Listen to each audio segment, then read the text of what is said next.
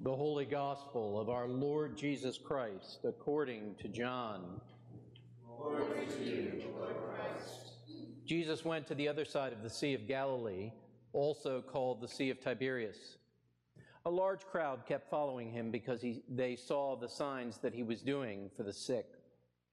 Jesus went up the mountain and sat down there with his disciples. Now, the Passover, the festival of the Jews, was near. When he looked up and saw a large crowd coming toward him, Jesus said to Philip, Where are we to buy bread for these people to eat? He said this to test him, for he himself knew what he was going to do. Philip answered him, Six months' wages would not buy enough bread for each of them to get a little. One of his disciples, Andrew, Simon Peter's brother, said to him, there is a boy here who has five barley loaves and two fish. But what are they among so many? Jesus said, Make the people sit down. Now there was a great deal of grass in the place, so they sat down, about 5,000 in all. Then Jesus took the loaves, and when he had given thanks, he distributed them to those who were seated. So also the fish, as much as they wanted.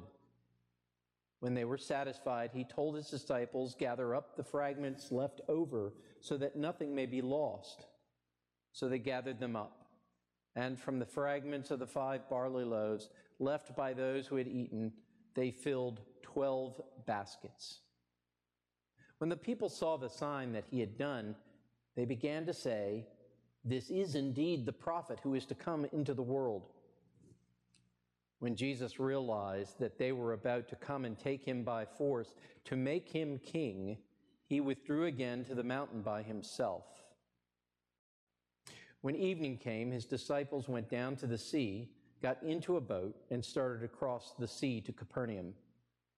It was now dark, and Jesus had not yet come to them. The sea became rough because a strong wind was blowing. When they had rowed about three or four miles, he saw, they saw Jesus walking on the sea, coming near the boat, and they were terrified. But he said to them, It is I. Do not be afraid. Then they wanted to take him into the boat, and immediately the boat reached the land toward which they were going. The Gospel of the Lord.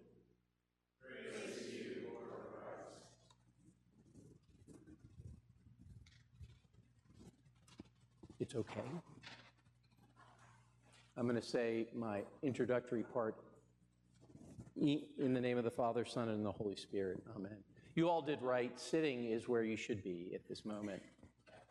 I once was in a, in a sermon long ago and far away where the preacher didn't say or do anything. He just launched into his sermon. And as good Episcopalians, we were standing for another two or three minutes before he finally said, Oh, yeah, I forgot. This is the Episcopal Church. It's okay to sit down. Um, this morning, we get a second account of the feeding of the 5,000. So last week, when we were reading from the Gospel of Mark, uh, it wasn't in the story that we actually read. I read it to you. And this week, we actually have an account of the, of the feeding of the 5,000. And it's important to remind you of except for the passion narrative, this is the only story that appears in all four Gospels. So it sort of begs us to see what each of the authors is trying to say about what's happening in this moment. Now, if you take what we call the Synoptic Gospels, which are Matthew, Mark, and Luke, they focus on the compassion that Jesus has for the crowd, and that's really important. Compassion is one of those things that Jesus demonstrates in that ministry. And I would say that if you were looking at Matthew, Mark, and Luke, they were three authors coming from a perspective of trying to figure out front, I mean, back end who Jesus was. That's the big question that they have all the time. And it comes out in different ways. Mark's favorite way of saying, you know, who is Jesus is he who has an ear, let him hear. He who has an eye, let him see. You see the acts of Jesus and you know who he is. That isn't, in fact, all that Mark is about. He talks about signs, not miracles. And signs are certainly in the Gospel of Mark some place where we should know that God has turned up. The whole Gospel is this sense of coming from the inside out because it starts with this knowledge that Jesus has come down from heaven to live among us. He is the Word of God who is showing God to us and saying God to us. And so all of the stories in Mar, I mean, in the Gospel of John, excuse me, they presume this perspective that, that Jesus is, this story is being told from the inside out, not from the outside in. And I think that's part of what we have here in these two stories, the feeding of the 5,000 and the walking on the water, that are a little different than Mark because in this story, the real offering is not the bread, it's Jesus. And that's the whole purpose of the Gospel of John is to tell you that God has come among us and offered himself to us. Now, that doesn't make Mark wrong or Matthew wrong or Luke. They have their own perspectives that give information about Jesus that we would be poorer without. But John is this expansive, inside out gospel which already presumes who Jesus is and just expands that out into the people more and more and more. By the way, over the next four weeks, you're going to continue reading in the sixth chapter of this, of this uh, gospel because uh, now John, in a very Johannine way, is going to explain what just happened. and John never does it in a paragraph, he always takes like three or four pages because it's so amazing to him, he wants you to be amazed too. I think about this because um, and I, ha- I, have more to say in just a moment. I think about this because um, I read the paper too much. and, and I also uh, get, uh, you know, email letters. You know, you know when you used to get the Kiplinger letter? Some of you may have remembered the Kiplinger letter. You know, it would come how's it once a week you know and it was in like typeface that was like the typewriter and the whole bit and it was just, you know, meandering thoughts of, of Kiplinger about the economy and politics and all this other stuff. Uh, I was always fascinated by it. And it was short. That was what was great about it. And now you get one of those a day. Right? You don't get it once a week, you get it every day. And it's glossier and it's got pictures. It's, it's really uh, uh, ramped it up. And I get too many of them, and they distract me. And it's really bad to be distracted right now because, in addition to having uh, my uh, faith life to have to live, the Olympics are on and, and, and they're sort of bursting in all over the place now, too. Um, so it's, it's going to be a hard two or three weeks, and I'm going on vacation, so I'm just letting you know. I'm going to leave it up to Jim Hughes, who will be here next week, wonderful guy, and I'll let him explain this for you. But I'm going to get out ahead of him and just talk about the fact that as I've been reading this week, um, there's a lot bubbling up in our culture around us, isn't there? I mean, not, not all of it is political, some of it's just cultural stuff. You know, and the big word on everybody's mouth seems to be critical race theory. And I'm not going to preach about critical race theory, but I thought it was fascinating because last week I gave you some, you know, not exciting news about the, the state of the Episcopal Church. And this week, I'm going to give you some not exciting news because uh, part of this is bubbled up to our friends out on Leesburg Pike, McLean Bible Church, and it's now hitting national papers, right? So, uh, whatever turmoil we might be experiencing here in the Episcopal Church, it's not really much hitting the national news. Poor McLean Bible Church is having a dispute. And oh man, is it a dispute? So I promise, long before you have to petition a judge about me, we can have a conversation. I, I, I promise you that. I promised that to Leslie when the vestry called me here. Um, but I just thought it fascinating because here was a church who, when I got here five years ago, or almost six now, Wow, time flies. Almost six years ago, I thought, wow, they got their, they have their act together, right? And everybody did. The numbers look good and everything else. And, and then Lon, and before Lon Solomon, who was their founding senior pastor, retired, things were beginning to unravel a bit. You know, after 20, 25 years of doing everything in one direction, everything's, you know, uh, uh, things begin to unravel. And here's one of the things I just wish to tell you. I would like to think of myself still as the young priest, but I'm not. I'm, I'm not a curate anymore. I've been around for a couple of years. And one of the things that I'm seeing is a generation of priests to begin handing it over to a new generation of priests who are in their 40s, early 40s, which is when I started priesthood, or in their 30s, and some of them, believe it or not, folks, are even in their 20s, even in the Episcopal Church. And I saw a picture of the senior pastor of McLean Bible Church who's, you know, under some duress right now. And I have to say, boy, he looked young. and I don't know, he might be 40, but he looked young. And I'm sure he's earnest in what is going on there is a struggle in and around the issue of is there a thing called white privilege? Is there a thing called critical race theory? Is there a thing? How would Christians respond to all of this? Now, I know what he did, and I'm not going to tell us anything, but I think when we struggle in the church, there, there are always a few things going on. One is often there's a, there is a generational change issue going on. As, as we, the elders, get elder, uh, and we think we had captured the moment properly, we tend to carry that stuff with us on and on and on. And although, although history doesn't repeat itself, and I think it was Mark Twain who said, but it rhymes, a lot of the things look like they're going to happen over again, right? So they won't happen in the same way because it's a different place and time. But some of the things that we're, we're sort of culturally dealing with right now are not all that different they rhyme with stuff that I knew of in my teens and 20s and began to mature into my adulthood with. And the answers that will come out and the structure of our culture, here's what I'm just going to tell all of you it will be different than what we grew up with or became adults with. And that's how the world works. And we can see that even in the Bible because this morning I was going to be brilliant and read something from Isaiah from you to you, uh, just to give you an idea. I, I will just let you know. I think Isaiah uh, that the Gospel of John is just an extended reflection on the prophet Isaiah.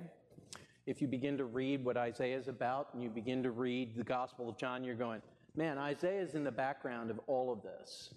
And one of the things in Isaiah talks about, we read it by the way at funerals, is this idea that God comes to God's holy mountain and draws all people to himself there. And we have a big festival meal there with rich food uh, and wine, and, um, and that God wipes away all our tears. Oh. And here's Jesus in the midst of all of these people 5,000 is a big crowd back then. It's a big crowd now, too, I think. Anyway, 5,000 people, and what are they doing? They're having a feast. Now, in this case, it's not, uh, you know, um, uh, beef, but it is fish and bread, and it is abundant. So abundant that they have 12 baskets left over when everything happens. Jesus lived in one of those times where the culture was struggling. You had Rome, you had the leadership of, of Israel, you had the people hungering for change and, and uh, affirmation. And, you know, these people are out in the middle of the wilderness. They're looking for Jesus to heal them. I mean, folks, history rhymes. This is 2,000 years ago, and we still have people wandering around looking for healing, metaphorical and literal. We have people looking for food that will satisfy, literal and metaphorical. All of those things are true, and here's Jesus in the middle of it, and here's the answer that Jesus gives. So, I'm going to back up for just a minute and do a parenthetical. In what I see going on culturally in McLean Bible Church and in, even in the Episcopal Church is the systems are failing. We need to change the system. That's, that's essentially what we're saying. By the way, that happened in the late 60s and early 70s too, but you know, we'll talk about how we dealt with those answers later or some other time. In this case, that's one of what things would be saying. And here's what I'm going to tell you. All the systems, whether they're inspired by God, administered by human beings, are going to fail. Why? Well, because of humans. We're involved. And we can't get it right. That's the other thing the Bible tells us is no matter how hard we try, and by the way, sometimes when we think we get it most right is when we do some of the most damage we've ever had. We think we can fix this world. There are all sorts of systems out there that are being developed to fix this world. The people who run the tech companies, the people who ran uh, the Soviet Union, the people who currently run China, they think we're going to fix the world. And I'm a Christian, and I look at them and go, oh, guys, that's so wrong-headed. We can do our best to make lemonade out of the lemons we've been given, but we can't fix the world. That's God's job.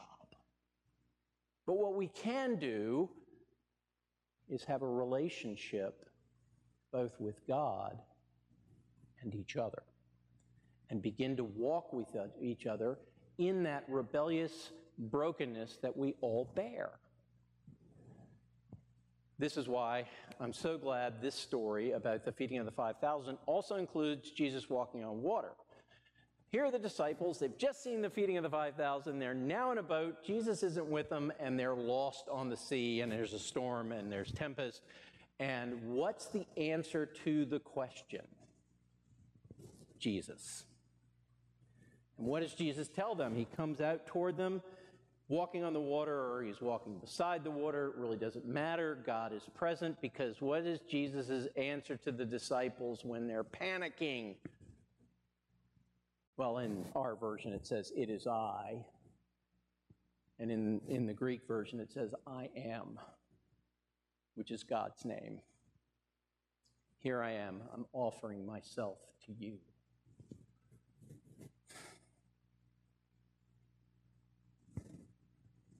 There's a big part of the story of the church that says God created a world that was good, and somehow something in the human heart has messed it up. Now, folks, I'm not here to preach fire and brimstone or that you're all going to hell. I'm just saying the reality of the world that I see is we keep messing it up. Even when we think we're fixing it, we keep messing it up. That is part of our humanity. And here's what I would offer to you as good Episcopalians and good Christians.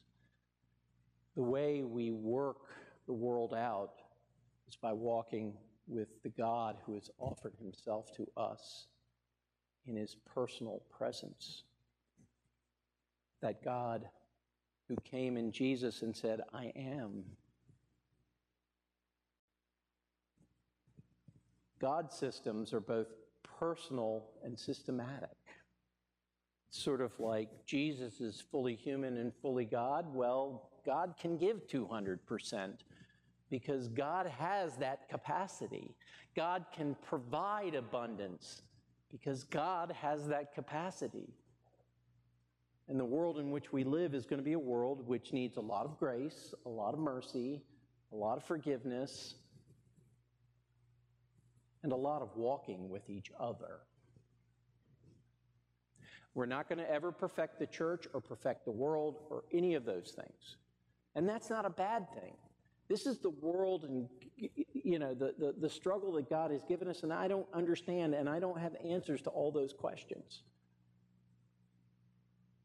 And I actually have been very fortunate and very blessed because I have all sorts of things in my life that show me that God is present.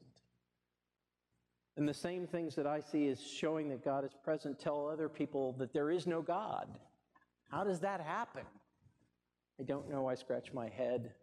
I worry about those people, not about whether they're going to hell or not, but because, gosh, going through life that pessimistic just doesn't seem to me any way to live.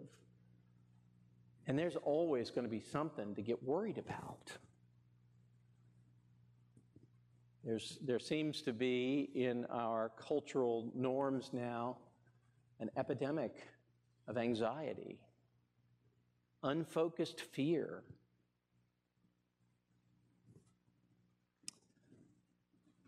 The people of the Palestinian countryside were looking for an answer. They were looking for help. And though Jesus healed many, and though Jesus fed many, he did not fix them.